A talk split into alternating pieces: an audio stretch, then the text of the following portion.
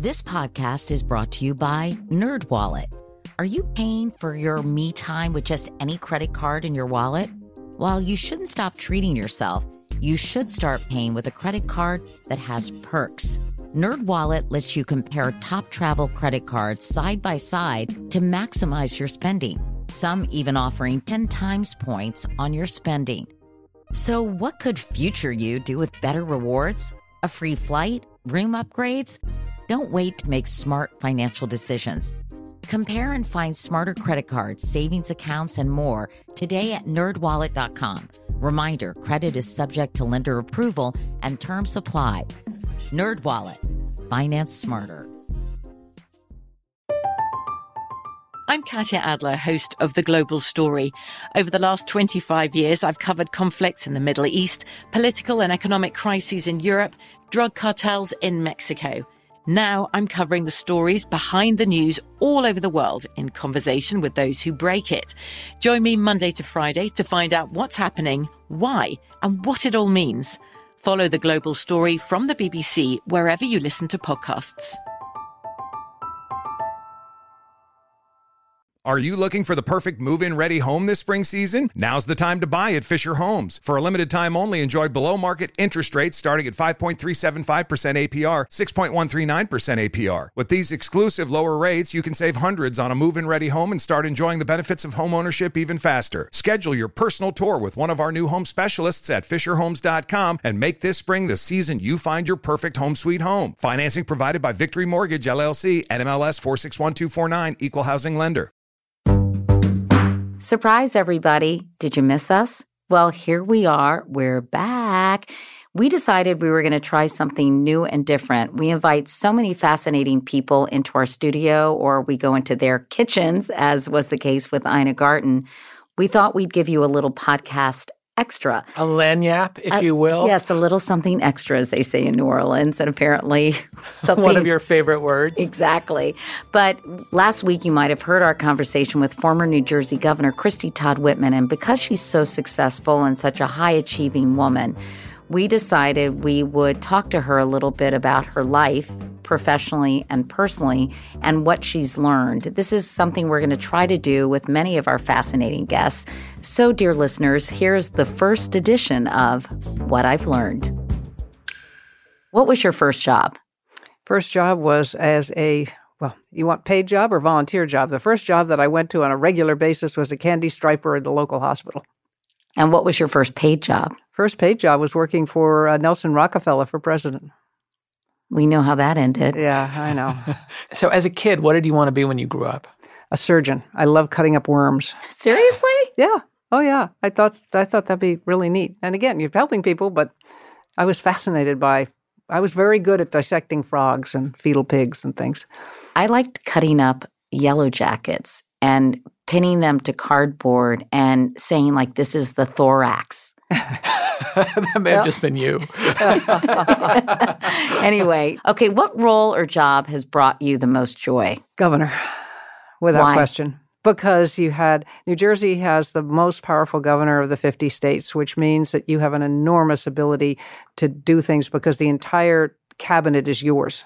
You've appointed them. You appoint all the judges, all the prosecutors, but you really have the ability to focus on issues you want to deal with and it's everybody's on your team. They're not trying to undermine you because they want to run against you in the next cycle. And, little known fact, maybe you have a fantastic governor's mansion called Drumthwacket. Drumthwacket, yes. What was your big break? being born into my family, probably. I mean, I, I had enormously supportive parents, and because of my age difference with my siblings, I was able to experience. I traveled around with them a lot. They couldn't get rid of me. I think I was a real pain, and they couldn't get babysitters who would take me for long.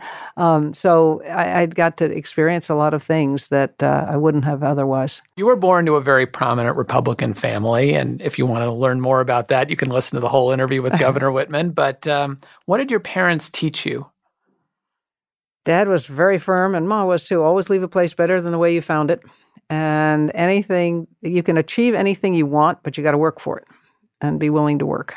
And the, that old saw of anything worth doing is worth doing well. Believe me, once you start a job, you better be doing it right and you better finish it. Um, that was very inculcated in me early on. And it's probably helped you a lot in your political career. What do you think was the most important lesson you learned professionally throughout your career, no matter what job you held at the time?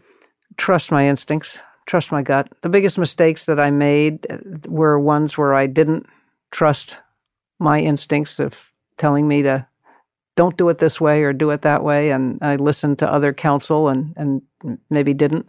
And that was, uh, but they were, they were not huge ones. They were more campaign type of, of issues. Uh, the other is to understand you don't have to know everything and you never are going to know everything. It's uh, find respect the people who do know, be willing to listen, and know what you don't know, and know what you don't know. Mm-hmm. And what do you think was your greatest mistake, and and what what did you learn from it? Well, probably the biggest mistake, um, taking EPA.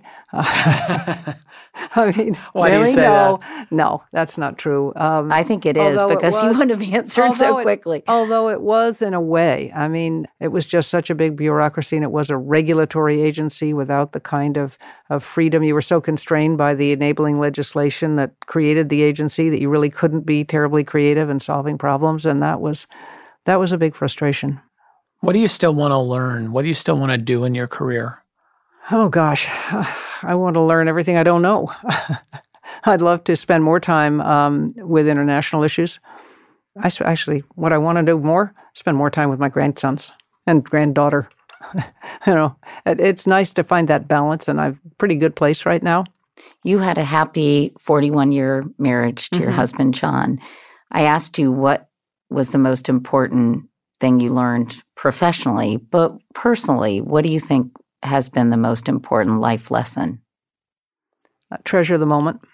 I mean, you just never know what's going to happen in life, and uh, you need to be aware of that. I, I, like most people who are in full time kind of jobs, um, there is no perfect balance, and but you have to find what works for you. And there'll be days when you at least there were nights when I was up all night saying, "Oh my gosh, I've I've shortchanged the kids. I'm a horrible mother," and others where I said, "I'm not focusing on my job enough. I should have gone to you know done something else." And it, it takes a while to find that balance that works for you, but you can, you know, you may be able to have it all, but maybe not all at once, all at the same time.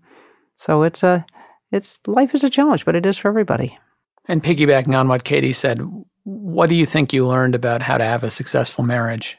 Since yours seems to have been a very happy one? I think the most important thing was we always, when I came home or when he came home, you're home.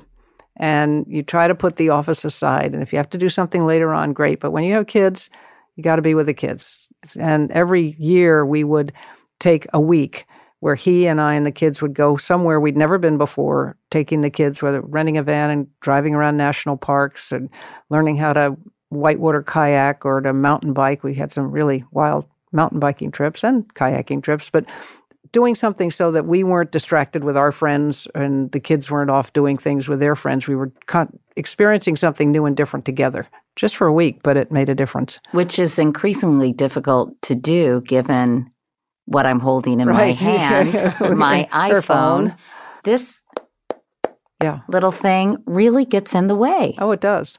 I'm fascinated when I go into restaurants and I see couples sitting at a table and they're not neither one are talking to the other. They're Isn't just looking at their freaky? at their really iPhone. I think really. Me. I just I don't know. I don't get it, John. And I used to love to have conversations. Uh, arguments or conversations, however you want to call them. And finally, if you had a 22 year old young man or woman who came to you and said, I need some advice, um, it can either be about life or I want to get into politics. Mm-hmm. Um, what would you tell them? I generally tell people find your passion. What is it you really care about? I mean, is it education? Is it the arts? Is it the environment?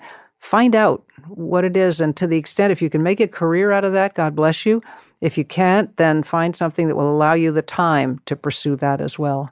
But try to find that passion. What really turns you on? What makes you excited to get up in the morning or to go out when you have the free time to do what you really just want to do. And is aren't we lucky that your passion was public policy? Well, I'm not sure everybody would say that, but uh, I'm lucky. I've enjoyed it. I've been very lucky. Had a very good career.